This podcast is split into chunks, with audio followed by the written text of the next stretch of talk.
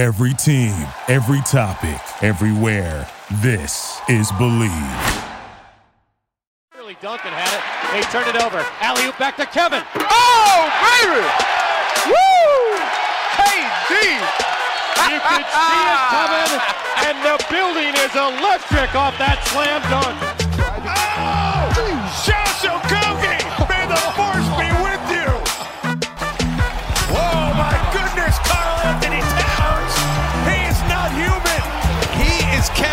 Catastrophic! Welcome into the Blue Wire Timberwolves podcast. I'm your host, Brendan Headkey. As always, you can find me on Twitter at B underscore Headkey NBA. Today's show, I am again riding solo, and I'm here to talk about the Minnesota Timberwolves wrapping up their season and what we can look for in the future. But the first topic I wanted to talk about quickly is the Rookie of the Year race. Currently, it's a two man race.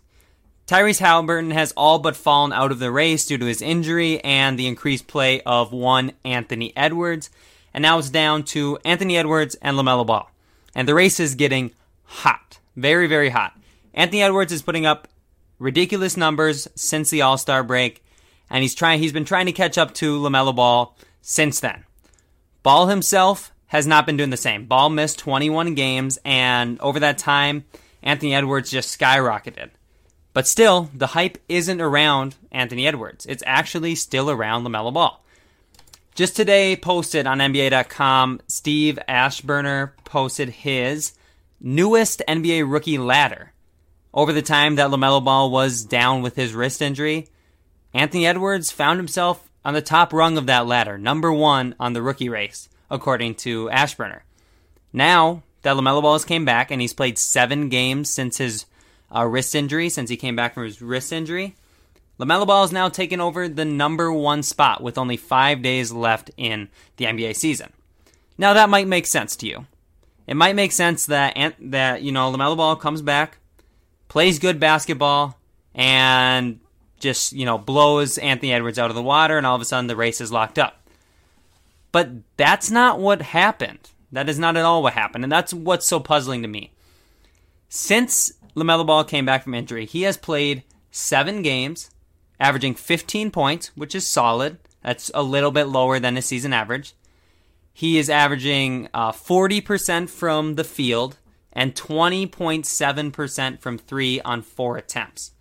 He's also shooting only 62.5% from the free throw line, pulling down 6.6 rebounds, 6.6 assists, and throwing 3.9 turnovers per game. Anthony Edwards, on the other hand, since LaMelo Ball has returned from his injury, has played in five games. Over the course of those five games, Anthony Edwards is averaging 26.8 points on 56% shooting from the field, 43% shooting from three on 7.4 attempts per game.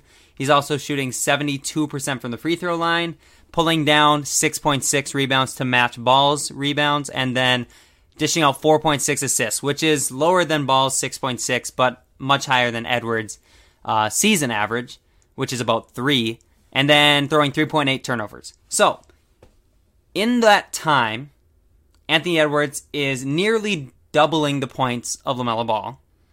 He is shooting 16% better from the field, 23% better from three, 24 and or 22 and a half percent better from three, and almost 10% better from the free throw line, pulling down the same number of rebounds and throwing just two less assists a game.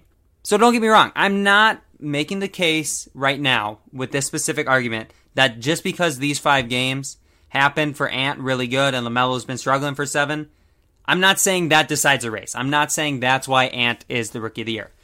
I'm saying that Anthony Edwards deserves a lot more credit and should not have been dropped down a rung on the NBA rookie ladder since LaMelo Ball just came back. LaMelo Ball came back, and if anything, he has hurt his stock rather than helped it.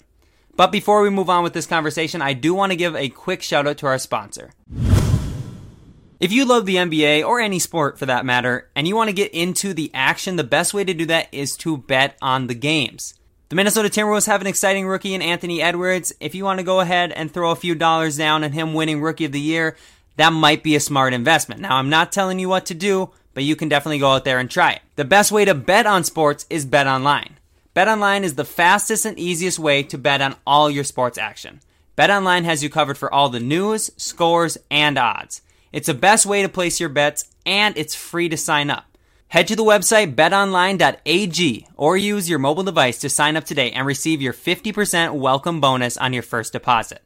BetOnline, your online sportsbook experts. All right, let's get back to the talk about the rookie of the year. I don't want to break down the race too much. I've already talked about it before, but I think since last show, Anthony Edwards has definitely helped his case, and LaMelo Ball has definitely hurt his case a little bit. Does that mean LaMelo Ball is going to lose the race? I don't know. I don't want to break that, that down too much. I'd rather have a conversation with someone to get, you know, differing sides of the argument, and maybe we'll do that before before the award is announced. But I just want to get this out there and make this clear because I think it is important for us to really understand. And I think Timberwolves fans have it in their minds that there's a vendetta against Anthony Edwards. That the media just hates Anthony Edwards. That Anthony Edwards, they, there's something out to get him. And I don't necessarily think that's true at all, to be honest with you. I don't think it has anything to do with Anthony Edwards. I think Anthony Edwards is liked by a lot of media. I think some fans uh, across the NBA that don't really understand Anthony Edwards' game and haven't really realized how good he's been post All Star break, um, just think of him as an inefficient scorer and you know they just look at the season long numbers and don't really understand the growth that that you Timberwolves fans, me, you, those of you listening to this podcast have seen over the course of this season. We've seen his efficiency numbers go up. He's shooting his true shooting percentage is at or above league average since the since the All-Star break. And that are those are things that people just don't really look into if you're not a fan of Anthony Edwards and or the Minnesota Timberwolves. But like I was saying, I don't think there's a vendetta against Anthony Edwards. I think there's just a lot of hype around LaMelo Ball. LaMelo Ball has been a child star, a child prodigy ever since his brother, him and his brothers played for Chino Hills when he was in like seventh or eighth grade. It all started then. And it's been building this narrative. He went overseas, and the narrative kind of went against him. People didn't really believe that he would be a solid player. You know, he came back to high school. He wasn't highly ranked in the ESPN 100 anymore he went overseas, he came back, and all of a sudden he's a top three pick, and he's looked really good this season. And he has. He's looked really good this season. But the point still stands. I don't think there's a vendetta against Anthony Edwards. I think there is just a lot to a lot more to lose if if Ball doesn't win Rookie of the Year than if Anthony Edwards doesn't win Rookie of the Year. LaMelo Ball draws in a lot of fans. LaMelo Ball is one of the biggest stars on social media that basketball has ever seen him winning Rookie of the Year is going to keep drawing in younger fans. That's my point of view. I don't think there's anything against Anthony Edwards from people. I think LaMelo Ball and Anthony Edwards are both deserving of a Rookie of the Year nod. They've both played like a Rookie of the Year. I'm not going to take anything away from, from LaMelo Ball. I, I'm not going to try and argue against him. I'm just going to tell you how I feel, and I don't think there's a vendetta against Anthony Edwards. I just think that there's a lot of hype around Ball. And he's played good, too. It's not the hype that we saw around other players that just fizzled out. He's actually playing good too, so it would feel somewhat warranted if he did win, though I would pick Anthony Edwards, but you get the point. Other than that, I want to move past the Rookie of the Year talk and I want to talk about the Minnesota Timberwolves in general and where they're looking in the Tankathon standings. As I figured would happen, Minnesota did go on to win the uh, last two games against the Detroit Pistons and the um, Orlando Magic. And I, I think those wins, though against really, really bad teams, were really important when you look at how they got the win. It wasn't the win against the Rockets where they had to go on a 27 to nothing run just to get to the, you know, the win. It wasn't any of that. They legitimately blew both teams out of the water, and the game was over not long after it started um, generally speaking. And I think that's really important when you think about this Minnesota team, who we've always known is better than their record showed at the beginning of the year, but they just played down to competition just over and over and over and over again. And we're seeing less and less of that the longer that Chris Finch is at the helm. And I think that's something that's really important. Getting a team to play up to their competition or above their competition rather than playing down to their competition is one of the best things that a coach can do. And you do that by instilling confidence in your players, instilling a system that allows players to flourish. And I think those are things that are just really, really important. Um, really important, you know, characteristics of a good coach. And I think that goes well, bodes well for Chris Finch to be a good coach. He's looked really good this season, drawing up plays. He's one of the best after timeout play, um, play draw or uppers, I guess. I don't know what I want to call that. Orchestrators. Um, this year, I think he's second behind uh, Steve Nash, and Steve Nash has KD, James Harden, Kyrie Irving. You're going to get your points regardless. But for the Wolves to be second in that with Chris Finch, uh, that's really impressive. Outside of that, I wanted to look at the Tankathon standings, as we do like to call them, and just see where everybody's at. Currently, Houston is 16 and 53. They have locked up the number one odds. Um, they're actually they will end the season with the worst record in the league. Um, they, but they'll share the same odds as second and third.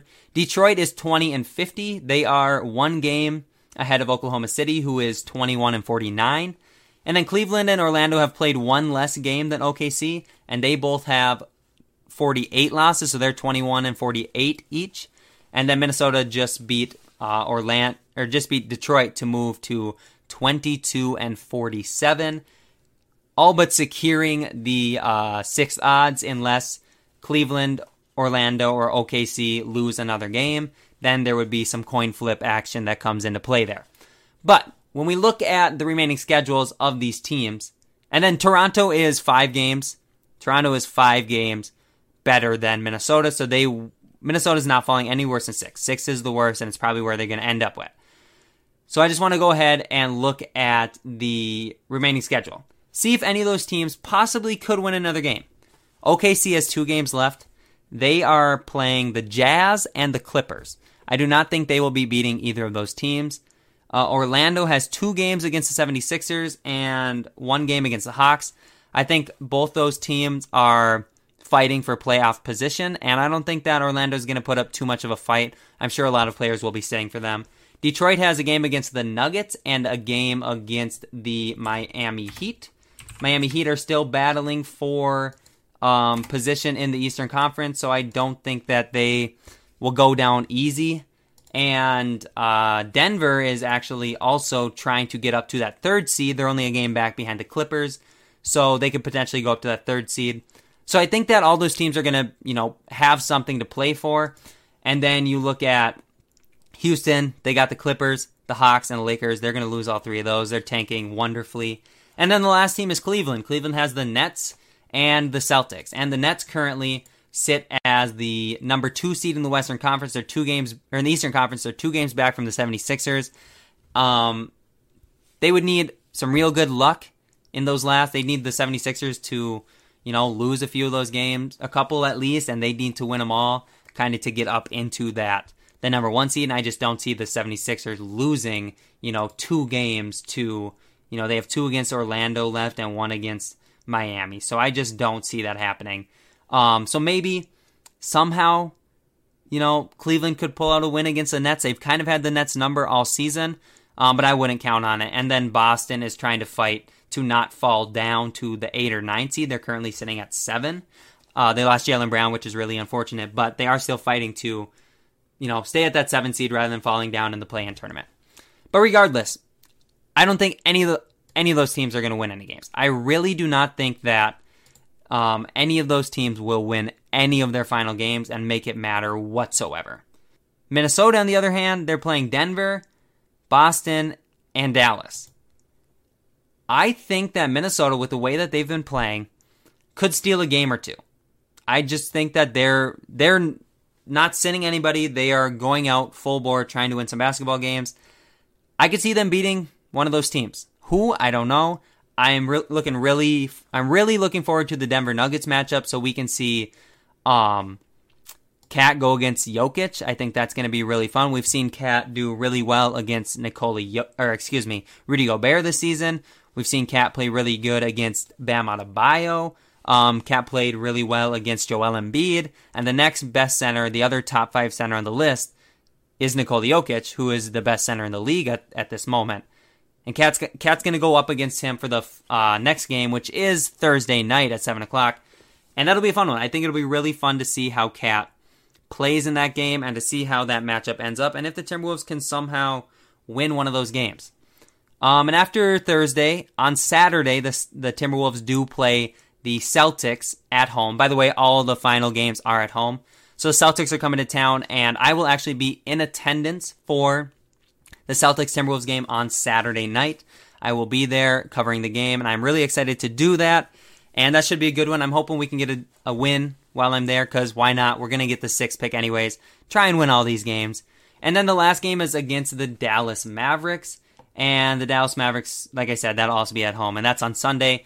Times will be uh, to be determined, but those are going to be some really fun games. I'm really looking forward to seeing how those turn out. But as of now, I think that the Timberwolves are going to have their their work cut out for them because the Nuggets, the Mavericks, and the Celtics are all looking and fighting to get the best playoff positioning as possible. Um, the Mavericks are trying to not fall down to seven, but and maybe possibly jump up to five. They're tied for fifth right now. So all those teams are gonna really be looking to win those basketball games. The Timberwolves, like I said, we're gonna sit at the sixth pick. It's going to end up being the sixth pick. I don't think that there's really a world where it doesn't. But um, what's what's bad about that? The bad thing is about the Minnesota Timberwolves ending up as the sixth pick is that they don't have the best odds at a top three pick, which we all know by now. They need a top three pick to keep their pick. They don't get a top three pick. It's a or if they get a top three record, 40.1% chance to get a top three pick. They're not going to get a top three record or bottom three record, excuse me. Uh, if you move down to fourth, it drops to 36.6, which is, uh, you know, 3.5% drop. And then at fifth, Orlando's sitting with like, I believe a 30% or 32% chance, something like that. Um, just over 30. Yeah, 31 point, uh, 31.6. And then Minnesota, we'd be sitting down at about 27.5%. So we're 12.5% away from the best possible odds. So that, that sucks. But the good news, the good side of finishing with the sixth record, or the sixth odds rather than the, you know, top three odds, is where that pick might fall if you're giving it to Golden State. The Golden State Warriors can only get the pick if it falls from four and later. Right now, with the six, where the Timberwolves, you know, 99% sure are going to end up, uh, it's a 9.6% chance that Golden State could get it at four. There is no chance that Golden State could get the fifth pick. Then there is an 8.6% chance they could get the sixth pick, a 29.8% chance that they get the seventh pick, the, a 20.5% chance they get eight, 3.7% chance they get nine, and just a 0.2% chance that they get 10. So the most likely landing spots for our pick are seven or eight. When you're talking about the seventh and eighth pick, that rules out the Cade Cunningham, Jalen Suggs, Evan Mobley, Jalen Green, and Jonathan Kuminga um, names from being in Golden State. And that feels like a big win. When you when you talk about Golden State, who thought they were going to end up with a Jalen Green or Jonathan Kuminga with this pick, now they only have a 9.6% chance of getting that pick, getting that fourth pick to get one of those guys. And there's still some solid players, don't get me wrong. I haven't dug too much into the draft past the few top guys just because the Timberwolves only can get those top guys as of now. Um, but I think there's some solid players down in the in the lower ranks there with like the sixth, seventh, eighth, ninth, tenth pick. But I just don't foresee um, any of those guys being real franchise changing like some of the guys in the top five could be. But those I think are the the good and bad things of landing a um, of landing at the sixth best odds at the top three pick, and you still have twenty seven percent chance to to get the pick. So at the end of the day, you still have a shot. Nobody has better than a forty percent chance. You have a twenty seven percent chance. It's worse, um, quite a bit worse, but not out of the realm of possibility. We saw Charlotte jump up from eight to three last year, and and things happen like that all the time, especially with these new lottery odds. You never know what's going to happen. Lottery night is going to be crazy. And I'm just hoping that the Minnesota Timberwolves luck out. And if they don't, I'm happy and content with how they finish the season. And that's where I'm going to leave it at that. The next thing I want to talk about is just how far the Timberwolves have come in the standings. I think at their worst point, the Timberwolves were, I believe, three and a half games worse than the um, three and a half games worse than the Houston Rockets. Currently, the Timberwolves sit at six games better than the Houston Rockets. Minnesota, prior to the All Star break, were tw- 7 and 29. Um, Ryan Saunders was 7 and 24 as the head coach.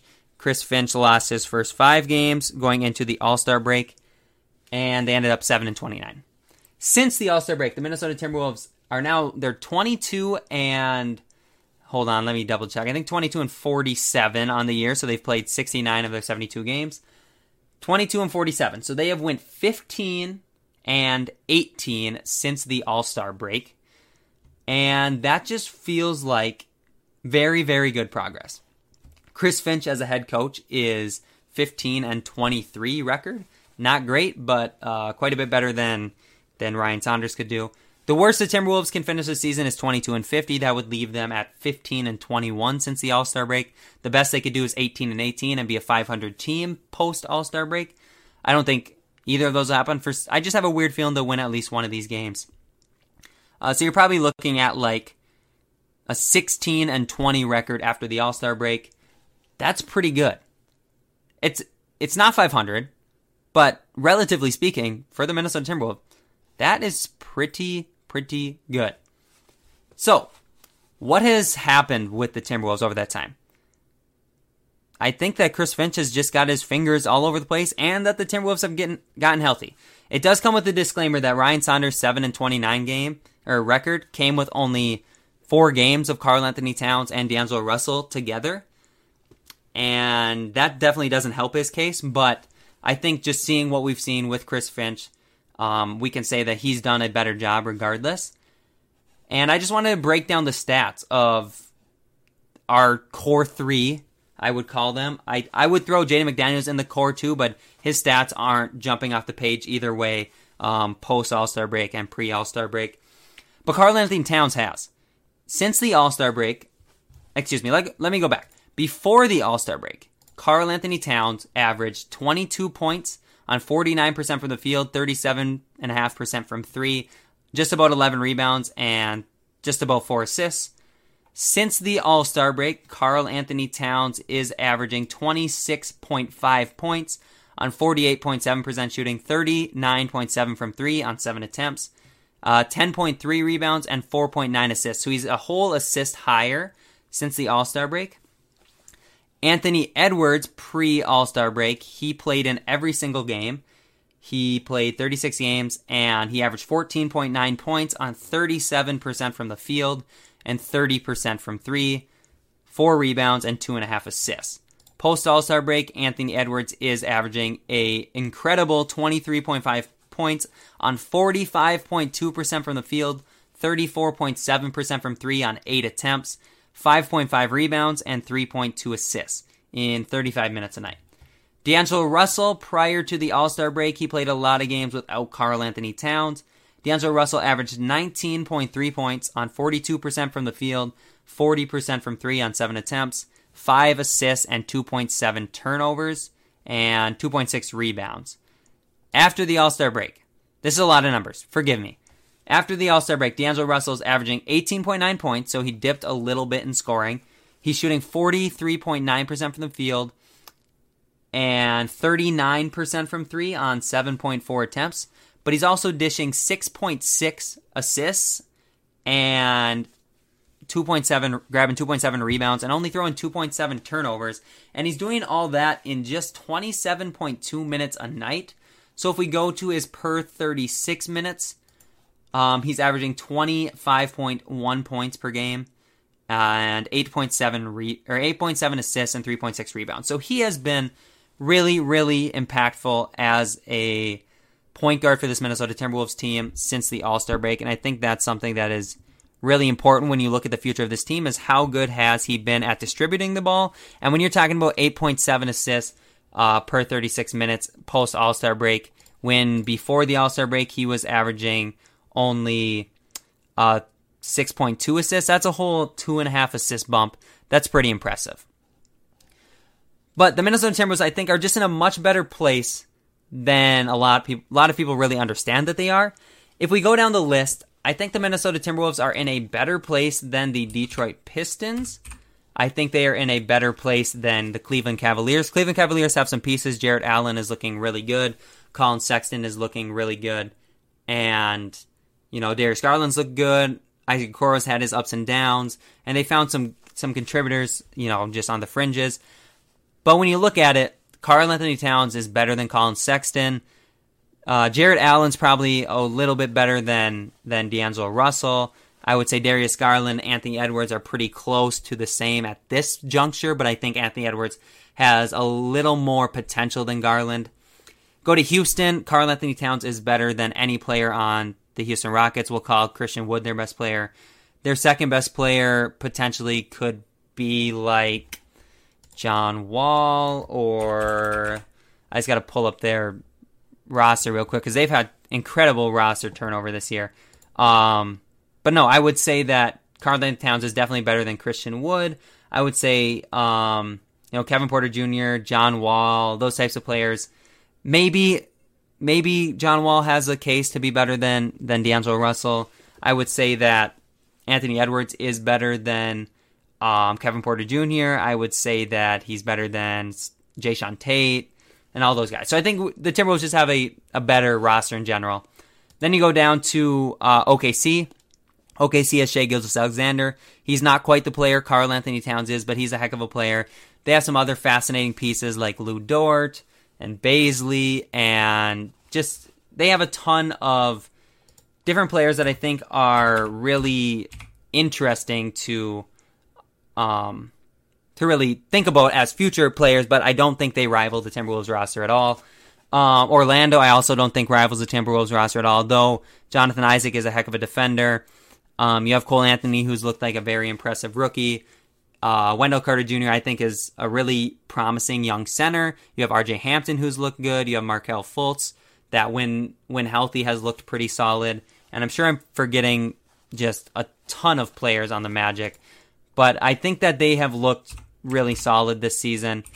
And um, in a developmental standpoint, when you're talking about getting things from from those players, you know, you're getting quite a bit out of people like, you know, RJ Hampton has looked really good since he came over from Denver and those things. So, you know, they have some promise there, but like I said, they're still a ways behind the Minnesota Timberwolves. And then there's other couple teams that I think kind of rival the Timberwolves, but I would question if the Timberwolves are better. One is Sacramento. I would say Cat and De'Aaron Fox are at the same level, probably as players. And then you go down to the second best players, and you have you know, Tyrese Halliburton and Buddy Hield when Minnesota has Ant and D'Lo. I think Minnesota takes that one a little bit. Toronto's an interesting one. You have Pascal Siakam, who's same caliber of player as Karl-Anthony Towns. I would say at this juncture in their careers. Um, OG Anunoby's look good. Gary Trent Jr. is a solid player. Um, Fred VanVleet, you know, Fred VanVleet's pl- probably a little bit better than than D'Angelo Russell. Definitely a little bit better than D'Angelo Russell. So I think that probably gives Toronto a slight edge. OG Anunoby's been good. Um, you go to Indiana. Indiana has Sabonis. Sabonis and Cat are about the same level. Then you have Malcolm Brogdon, Caris LeVert. You know, I think they maybe have a slight edge over the Minnesota Timberwolves. And then the Spurs. The Spurs are really interesting.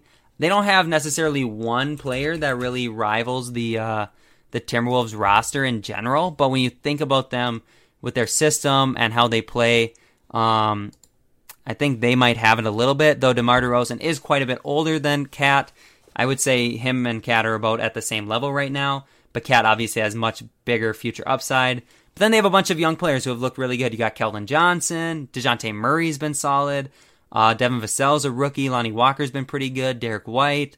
Um, and I think they've just been overall a pretty solid team, and they might be, you know, a little bit better than the Timberwolves, but uh, when you look at the future, I might give the nod to the Timberwolves. Regardless of all that, that all is to just say the Timberwolves are possibly in a better spot than nine other teams going into next year with the potential of landing a top three pick. Obviously, Detroit, Cleveland, Houston, OKC, Orlando have great potential to add one, if not two, lottery picks in this year's draft. Um, Sacramento as well, Toronto as well. But the Timberwolves, with what they've been building, I've been very encouraged by that. And I think they have one of the best coaches out of the bunch. Um, when you talk about Sacramento has Luke Walton, I think he probably needs to go there. Toronto has Nick Nurse, which is a good coach. Indiana has Nate Bjorkgren, which there's been a ton of follow, and I don't know all the details or anything by any means. So I'm going to leave that for the experts. The Spurs have Gregg Popovich, one of the, the best minds in the NBA. Orlando has Steve Clifford, who's a very solid coach. I don't think he gets enough credit. Uh, OKC has Mark Daigneault, I think is how you say his name. He's looked like a pretty solid um, first year coach uh, at the beginning of the season. Houston has Stephen Silas, who's been given a really bad bill of health and kind of just they told him to tank, and he's been doing that. Cleveland, JB Bickerstaff, I think he is um, a really good coach, and then Detroit. Um, wow, I can't remember who Detroit has as a head coach. Hold on, just one second. Oh yes, Detroit has Dwane Casey, who I think is a decent head coach. Um, I don't think he's got enough credit for some of the stops he's he's had, but I don't think he's top tier. I think Chris Finch is maybe one of the top three or four coaches on that list of teams I named. Um, you know, Nick Nurse and Gregg Popovich, and then maybe I would give the nod to Chris Finch, which is exciting because the Timberwolves haven't really had a good coach since I would say, I guess, Tom Thibodeau, because he had some success, but I think that Tom Thibodeau's system didn't really fit the players that he had, and Finch is installing the system that does, so that's really interesting. But overall, I just wanted to point out that I think the Timberwolves are in a pretty good spot, and I think that bodes well for the future. But regardless, I just wanted to bring up those topics, talk about the future of the Timberwolves as the season is wrapping up on Sunday night. Actually, maybe Sunday afternoon. Uh, we haven't really seen the times for that, but we will see. We'll see what next year brings. We'll see what the lottery brings. I will be continuing to do this podcast throughout the summer, heading into the draft lottery, heading into the draft, the draft itself, heading into the combine, combine, all those things. I will be here. I will be recording this podcast hopefully once a week. Thank you to all of you who have been supporting this podcast so far. The support has been incredible, and I really do appreciate that. Other than that, that's pretty much all I have for you today. Um, thank you again to our sponsor, uh, Bet Online. This show has been presented by Bet Online, and I will be back next week to wrap up this NBA season. And I'm again very grateful for you um, that have been listening to this podcast, and I will see you in the next episode. Peace out.